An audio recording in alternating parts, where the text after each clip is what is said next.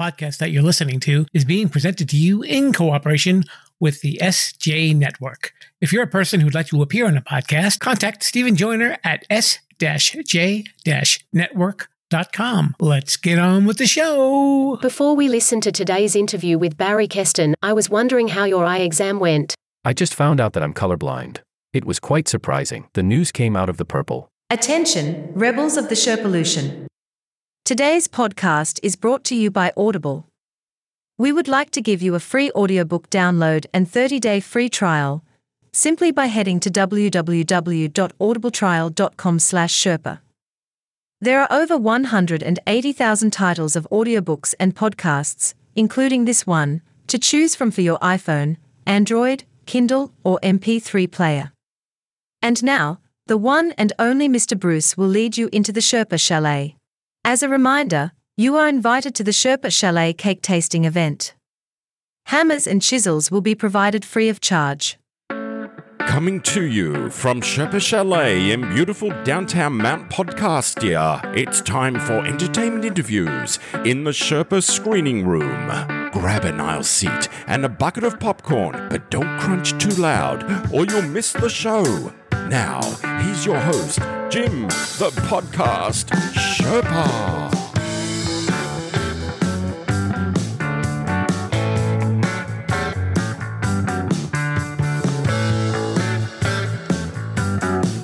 Hello there, Rebels, and welcome to the Sherpa Screening Room, a presentation of Too Many Podcasts. You know what that is the podcast about podcasts. And you know me, Jim the Podcast Sherpa, your guide for leading you through all of this. And you know that if you are new to the show, the Sherpa Screening Room is my special episodes where I get to speak to creators, actors, writers, singers, directors, musicians, comedians, you name it. They all come down to the Sherpa Screening Room right here on beautiful downtown Mount Podcastia.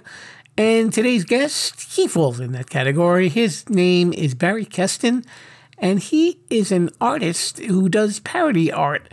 And he's got a little bit of a comedic background too. Uh, we got to talking to a whole bunch of stuff. He's a big music lover as well, so we kind of jumped around from topic to topic. You're going to get to know him and he's going to tell you a little about his artwork and how you can check it out. So have a listen to my conversation with Mr. Barry Keston. Hello there, Rebels. We are here in the Sherpa Screening Room. My guest today is a guy on the line. His name is Barry Keston from Long Island, New York. Barry is a satire artist, as in the drawing kind, and uh, he's decided to swing by and say hello. Barry, welcome to the show. Thanks for having me. Pleasure. Let's get to know a little bit about you, Barry. Now, uh, you said that you were going to be 65 this year. Yeah, in about a month, I start doing the Medicaid Brigade, so uh, Medicare Brigade. Uh, so, yeah, 65 in March next month. Obviously, you were uh, a big fan of a lot of earlier comedy. I remember you were telling me in our previous conversations. Right. I'm definitely like that core baby boomer guy, you know, growing up with Captain Kangaroo and you know, uh, I Love Lucy, Dobie Gillis. It gets pretty obscure from there too. And I guess you're a fan of classic or classic movies in recent movies, or is that just a just a? Uh, you know something, I don't think I've seen uh, a recent movie. Uh, I do want to see that um, Brendan Fraser, uh, The Whale. That looks pretty decent. I think that's uh, brought him back into a a new phase in his career. But as far as I go, um, yeah, it's definitely old stuff. But my favorite movie of all time, I've got to tell you, I've seen it, oh, I close to 40 times straight through is The Shawshank Redemption. It's just one of those things that pops up on TV. And once it's on, I got to watch it through. You're a big Tim Robbins fan? You know, anything that's out there, uh, you know, I'll look at. I'm also a big fan of The Godfather, the original one. Mm-hmm. and I used to do um, well. Actually, I never did stand up, but back in the '80s, I was doing stuff with an improv group called the Groundlings, which uh, a lot of people have heard of because they're based out of LA, but they came to New York for a couple of years. And people in the Groundlings who started everybody from Pee Wee Herman, Will Ferrell, Jon Lovitz, um, half of Saturday Night Live came out of the Groundlings, but um, they started here in New York, and it just wasn't a New York kind of thing. New York seems to be more of a stand up thing. And the Groundlings was all, you know, create a character, write a character. You know, Pee Wee Herman was one. And um, I think the only super success story out of the Groundlings was a gentleman named Phil Rosenthal who had a little career uh, creating and executive producing um, Everybody Loves Raymond. So that's no small feat right there. Were there people in your group that people might know of? Um, you know, in my group, basically, it was people, you know, uh, nobody uh, well known, but people that bit parts on Broadway, um, voiceover artists, and, you know, um, aspiring actors. I really wasn't one of those guys who had an 8 by 10 or anything like that. I just wanted to do this, and they had an audition in New York, uh, an open call. About 40 people showed up men, women, all ages. And um, the groundlings are structured, it's really classes. They have level one, level two, level three. And level four is essentially you get to perform.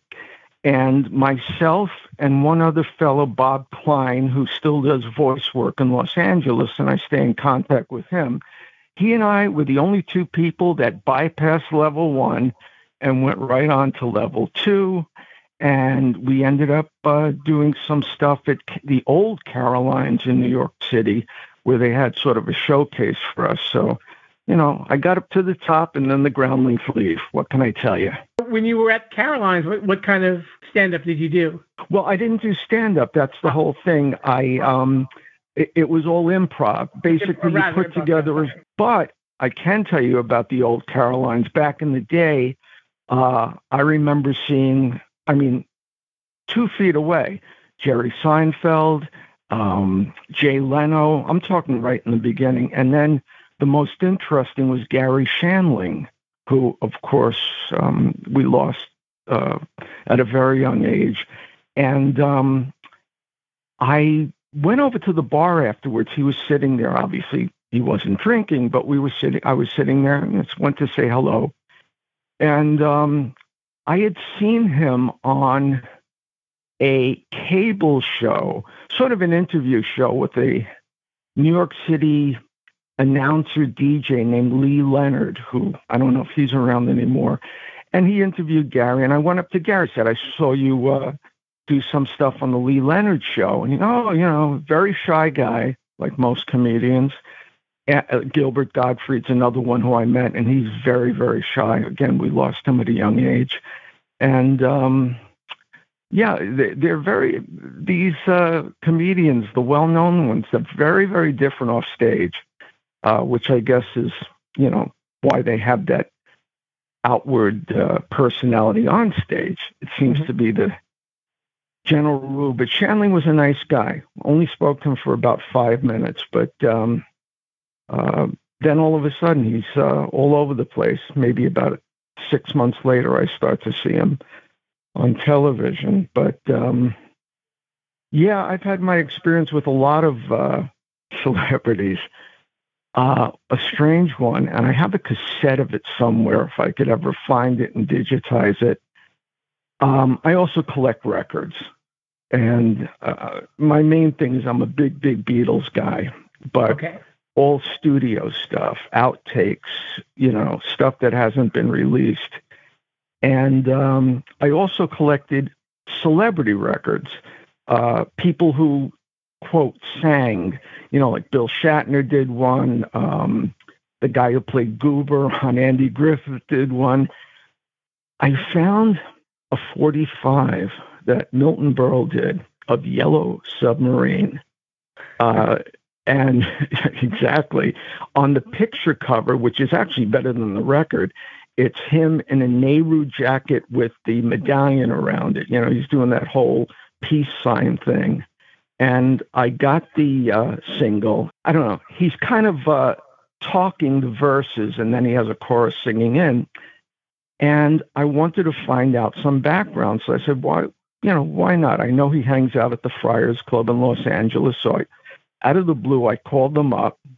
Uh, I asked if he was in the room that day. They said no, but let me connect you to this guy, Buddy Arnold. I have no idea who Buddy Arnold is, but apparently he's sort of a good friend to Berle. I explained I just wanted to speak to him. He goes, Okay, tomorrow, call up Milton at this number. It turns out it was his home number because I think later in his career, Milton Berle managed himself. And I called up. I was told to call up Pacific time at 11 in the morning. And sure enough, Milton picks up himself. And I basically said, I have this 45. It's you. He goes, Oh, yeah, that was about a million years ago. And um, I asked him a couple of questions. He didn't remember it. Yeah, but it was fun speaking to Milton Berle for all of five minutes. He lived a long life. And of course, there are a lot of jokes about him, about his famous appendage, which uh, is legendary, but uh, I didn't go there. That's for sure. That's a Howard Stern thing. I don't, uh, yeah. that's out of my realm. Yeah, I've met a lot of nice people. I met Jimmy Stewart. My brother lived in Los Angeles for a while, actually in Brentwood, unfortunately, near where the uh, O.J. Simpson thing happened, literally two blocks away. And he said, I need a favor. I said, What's that? He goes, There's a dinner um, in two nights for Gregory Peck. Okay, that sounds good. He goes, I need you to be a date for someone. I said, okay. It turns out it was the oldest daughter of the, at that time, mayor of Los Angeles, Dick Riordan, Richard Riordan. So I was the mayor's oldest daughter's date for that night. And it was pretty cool. You know, a lot of people were there. Brooke Shields, Gregory Peck, of course, Rich Little, I remember, and there were probably more. But, um, you know, it's not that I'll never stay around an airport or go to a side door or track anybody or, you know, um, stalk anybody. That's not my thing. I've just been lucky enough to be at the right place at the right time. And that was that was one, you know. Uh, I think Jimmy Stewart was the one of the few times I was ever kind of like my mouth was hanging open. I mean, it's Jimmy Stewart. You know, it's this is Jimmy Stewart. Jimmy Stewart. But um I was also one night I'm I'm not trying to, you know, spill my laurels. This is more or less just stories. Um I had to see what Spago is like in Beverly Hills, you know, and I couldn't get in there by myself because I'm, I'm nobody. But anyway, I have a friend. He goes, okay, we'll go to Spago's. And sure enough, they sat us right near the uh, bathrooms, which is actually a good place when you see people walking by. And a gentleman walks by, uh, tall, thin. And again, it all spilled out. This guy is a movie star, and it was um, Clint Eastwood. I mean, I'm just looking at the guy again, they're all regular people. And um, in the late 70s and 80s, I decided to, you know, to write to these people. And I had home addresses. And um, I started writing to people like Desi Arnaz, Morey Amsterdam, um, I'm trying to think, Lucille Ball, uh, Bette Davis, and people of that sort, and Jimmy Stewart. And I found that I was getting back hand signed photos, not uh, not secretarials or pre printed. Some of them actually sent me letters too. I would always ask about um, sort of an obscure role they did. In other words, if you'd start to say, "Oh yeah, I remember seeing you on I Love Lucy," that's one thing. But if you talk to Desi Arnaz and say, "Oh, you know, I know that you produce the mothers-in-law TV show. You know, that kind of grabbed him. I have a real nice collection, and I'm on Facebook, as is a lot of people. But when I went on Facebook, it was in 2009, I think is kind of when it was starting to get hot. And I decided, look, I'm not going to take pictures of food. I don't want to you know, get into my personal life and my family. I'm not going to put on these cookie cutter um, affirmations that you see, get into politics or anything like that.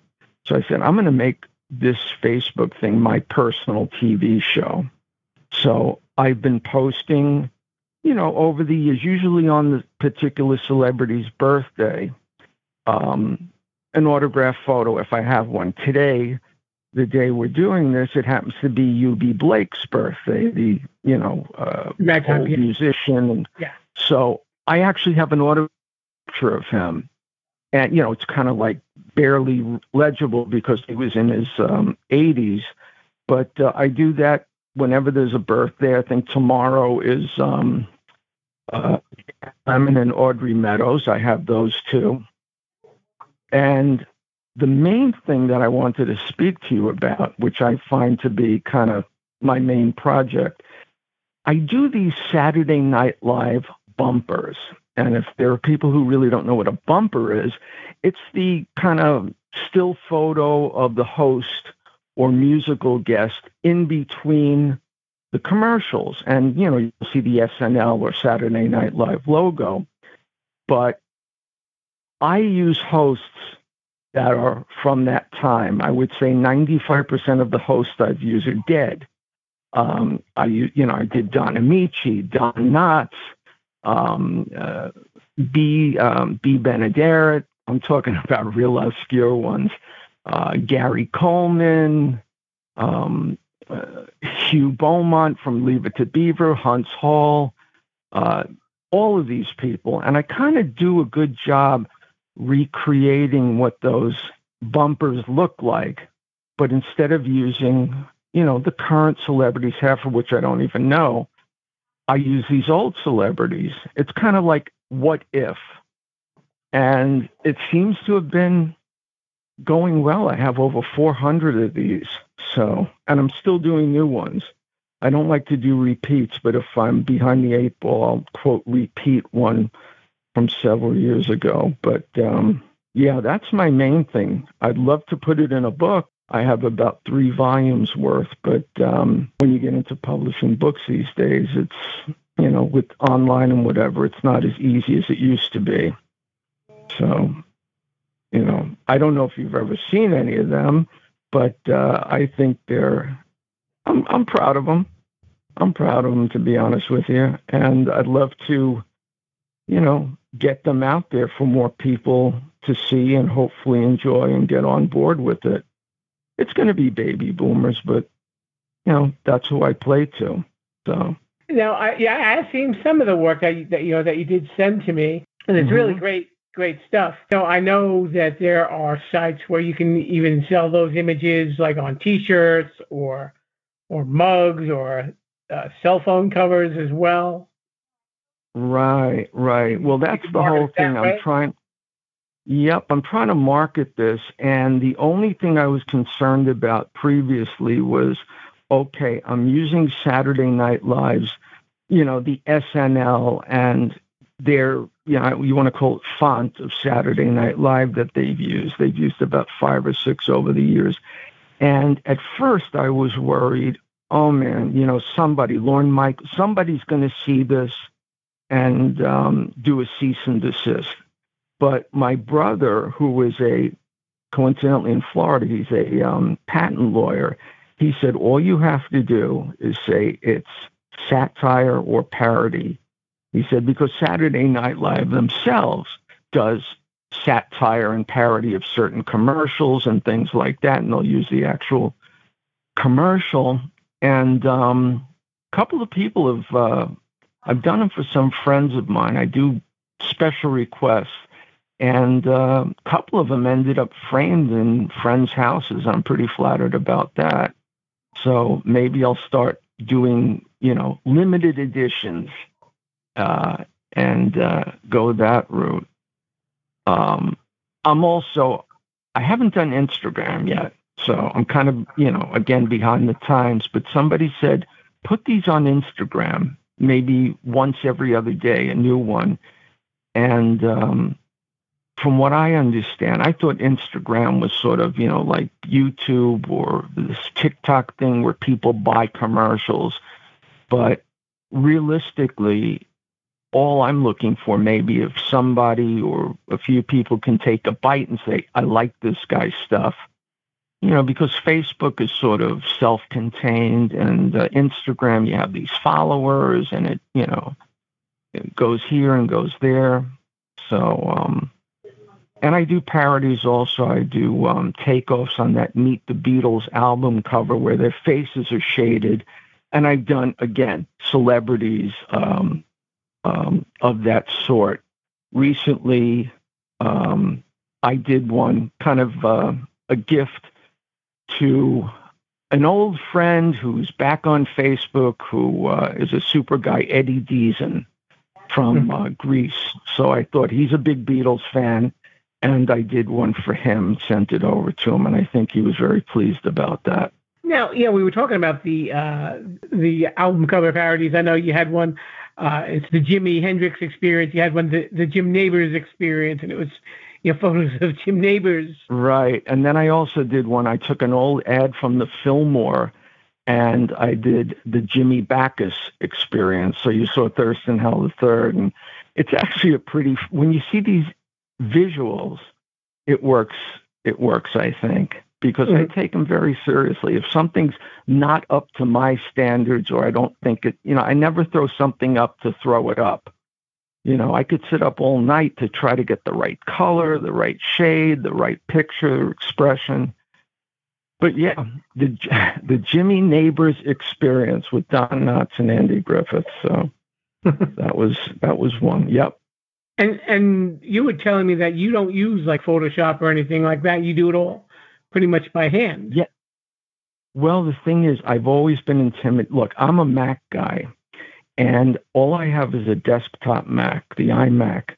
I don't even have an iPhone. When it comes to the phone, I have an Android. So I'm kind of in reverse because most people in the business world have the um, the PC, but everybody's got to have a, an iPhone. I'm the other way around. I have the iMac for a computer and an Android for a phone, but no, I never uh, did Photoshop. I was always a bit intimidated by it, although I think it would behoove me to, you know, learn Photoshop. Obviously, it takes courses and things, but there's a whole bunch of different apps that I've found that I've used, you know, combined, and it gives me the um, it gives me the effects I want. It could pull out the background of uh, of a photo and just give me the um, the human beings, and then I could put my own background in there. If it's black and white, I know how to tint it properly, where it you know where it looks like a color picture as opposed to a tinted picture. Picture, yeah, a lot of different apps, but not Photoshop, not yet. You said that you were uh, a record collector. Do you have uh, like a prized possession in your record collection, Barry? Uh, as we speak, I'm looking at it right now. My main thing, I used to collect a lot of Beatles going back to the 70s. You know, the Capitol picture sleeves, uh, a whole lot of bootlegs, because here in New York, there was sort of uh, an underground Beatles bootleg community of stuff you couldn't get outside of New York. But, you know, this and that, uh, foreign pressings. But the one thing that I kept because I sold so much of it on um, eBay before it turned out to be a big box store. The Beatles Yesterday and Today famous butcher cover. And for those who aren't familiar with that, they did an album, Capitol put out something called Yesterday and Today, which, you know, was Capitol's um, compilation of miscellaneous tracks that were singles in England, like Day Tripper, we can work it out. Obviously, the song Yesterday is on it. Um, a couple of things that were released about a month or two before um, Revolver in England, so Capitol needed tracks, so they gave Anya Can Sing, Dr. Rupp. But nonetheless, if you uh, went to the store, the album cover photo was this awful picture of the four Beatles sitting there unexcited and Paul sitting in an upright steamer trunk. And it's just against the white background. The original cover was the four Beatles dressed in white butcher smocks with slabs of raw meat and decapitated baby doll heads. And um, it didn't go over well. They actually uh, pressed oh, I've got to say about 50,000, maybe 100,000 of these things.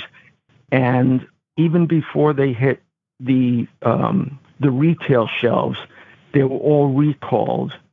some made it out like to DJs and things like that. And um, the others, because of financial reasons, they just took this other trunk page, this you know awful picture, and slapped it over the butcher cover. You know, to save money instead of doing brand new covers, they just kind of slapped it over.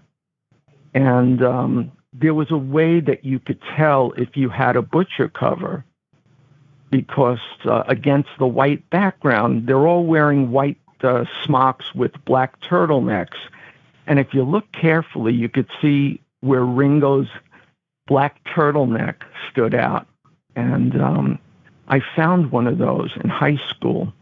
And I remember my mom and I slowly steaming that cover off to reveal the butcher cover. And um, we did a great job. And I have it in a frame. Like I said, I'm looking right at it, right next to my copy of Bill Frawley Sings the Old Ones. I'm a big, uh, I'm a big Bill Frawley, Fred Mertz uh, fan. I think he was the funniest guy on I Love Lucy, the funniest cast member. So, and he has a birthday coming up too. It's a national holiday in my house. I can imagine. Yeah. Um, I, I just think anytime he walked into a room uh, or made an entrance, it was the funniest thing on Lucy. He could come in wearing his 1909 original boxing, uh, you know, his boxing uh, sweatshirt, or he'd come in dressed as um, sort of an Adonis to pose for Lucy, who was trying to sculpt. Uh, you know, she wanted to be a sculptor. Any entrance he made was hilarious. So uh, back back on the Beatles, uh, do you have a, a, personal favorite Beatles album? Well, actually, I do. Um, my favorite is because you know the American and British versions differed slightly. I actually like the American version of Rubber Soul, and the reason being is that um, most of the songs are similar to the British version, but the British version had drive. It opens with "Drive My Car." The U.S. version opens with "I've Just Seen a Face," and also has that song "It's Only Love" and that. So the American version has more of an acoustic fo- folk feel, you know, a little more consistent. So I always like that one better. But um, quality wise and musicianship, it was always Abbey Road. I mean, they're really, really playing well on that. And, um, you know, they did the reissues with the remixes, and um, Ringo comes out pretty well. I mean, I think that he was underrated. And once the, you know, uh, they did one for Sergeant Pepper and the White Album, once they were remixed and you can hear what Ringo was actually doing, he was a good drummer. Not just good for the Beatles, but he was a good drummer. I know people are going to argue with me and, you know, uh, disagree with me, but I got to stand by that. but my favorite is definitely the um, American version of um, Rubber Soul. I was in. I'm also a guitar player. Again, it all kind of ties in, and I've been Oh, I played guitar since I was nine, and as you said, I'm going to be 65 in a month. And um, I've been in so many Beatle bands. I even auditioned for Beatlemania, and um, obviously I was cut on the George part, but you know I got in, you know, callbacks and things like that. But um, you know, now you see the original Beatlemania people, they're all fat and bald and, you know, 60 and 70 years old. I give them credit for doing it.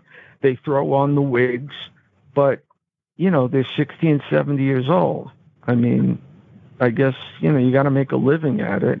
You know, they do these Las Vegas, you know, celebrity shows, the cruise ships and stuff. So, you know, they're out there making money. So I, you know, but uh, yeah, I every George Harrison or John Lennon part I did, including if they made mistakes on the record. I was a little bit, uh, I overdid it to that point, you know. So when it comes to the Beatles, I know my stuff. There was one time that I was in a Beatles band and we played this bar. It was huge, and it was in Hamptons Bays, which you might know out on the island. It was in the dead of winter. I mean, there was snow on the ground. It was 12 below zero. We had to play, and there was nobody there. But we were opening for another band. You know, again, there was nobody there. The name of that band was Flyer. And the female singer ended up, we know her as Cyndi Lauper. That was her pre Cyndi Lauper band. I didn't know who she was at the time, but she comes up in her little squeaky voice and, Can I do a number with you? And I'm, Oh, yeah, sure, why not? So she picks um, In My Life. And we played it and she sang it. She was phenomenal. But again, I didn't know that she was soon to be Cyndi Lauper. And uh, so that's, and it's actually in her book. She talks about playing, you know, she doesn't mention us specifically, but she talks about it got to the point where they played this empty bar in the Hamptons in the middle of nowhere. So she actually refers to that night. You know, maybe that's why she ended up going solo because it was just a dismal night as far as no turnout goes. That's another brush. So at least you knew her. You knew her when. This goes back to, I think, 1979, and then I think in the early 80s she, um, you know, she ended up doing her own thing. But this was her her band before she did solo stuff.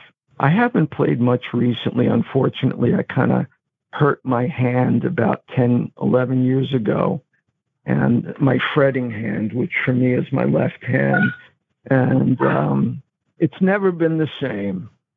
So I haven't really gotten back on the horse yet. But, um, you know, the days of me playing, I have to tell you, I was very good and now I'm not very good. You know, combination of age and that hand accident that I had falling down. Uh, people want to check out your your artwork. In the meantime, where where can they go? What's your Facebook address? My Facebook address is my name. I put my middle initial in there because there's another Barry Keston, but it's my name, Barry B A R R Y. The middle initial is A like apple, and the last name is Keston, K like kitten, E like Edward, S like Sam, T like Tom, E like Edward, N like Nancy. Barry Keston, regular Facebook thing. Come on over. I never turn anybody down, but it is a private page. So you have to go about sending me that friend's request. So um, that's really the only way to see them. And I'll be happy to, you know, let anybody come in and look, even if I'm not familiar with that person. Absolutely. That probably is the best rep- representation of anything I do. The album covers on that. The Rare Beatles stuff is there. Um, the Saturday Night Live bumpers are there. So it's kind of like, like I said, it's my TV show. And um, that is the place to look. Again, unfortunately now it's just Facebook, but when I get onto the Instagram platform, I'll certainly let you guys know when that happens because that'll be a little bit more accessible. Okay, we can spread the word on that. His name is Barry Keston, and uh, if you want to check out his handiwork, go to his Facebook page and have a look. Barry, thanks so much for coming on the show. Okay, thanks for having me. It's been a pleasure, and um, hope to see you on Facebook. Be a rebel. Follow the show at Sherpolution on Twitter, Instagram, and Facebook. Thanks so much to Barry for swinging by the Sherpa Screening Room. And don't forget, we've got new episodes coming out every Wednesday, whether it's the Sherpa Screening Room or Too Many Podcasts, the podcast about podcasts. And you know how you know? You can just have to subscribe to the show. This way, you'll always have a new episode waiting for you in your podcast feed, in your podcast app. And we're available on all the podcast apps, pretty much. I got to get on Sirius XM one of these days. But all the other ones, too, especially one called Podopolo, if you want to check that one out. P O D O P O L O. And that's the one that is made by podcasters and helps podcasters get paid. And you know how much it will cost you? Nothing. Bupkis, zil, nil, nada. and if you like the show, you know what you can do. Just leave me a nice review on Apple Podcasts or Spotify. And don't forget, you can follow the show on social media on Facebook, Instagram, Twitter, and even sometimes TikTok. All at Sherpolution, and you can hear what's going on at the show. And you can drop a line and say, Hello, I'm listening to your podcast. And while you're doing that, maybe share it with a friend or, or an enemy. Just share it with somebody. We've got to get the word of the Sherpolution out there, folks. So in the meantime, thank you so much for listening, and I will see you next time. But until then, you will be hearing from me, and viva la Sherpolution. Thanks for listening to the Sherpa Screening Room. Don't forget to subscribe, rate, review, and share this podcast. I'm Mr. Bruce, and this has been a Sherpa Loo Studios production. Viva la Sherpolution!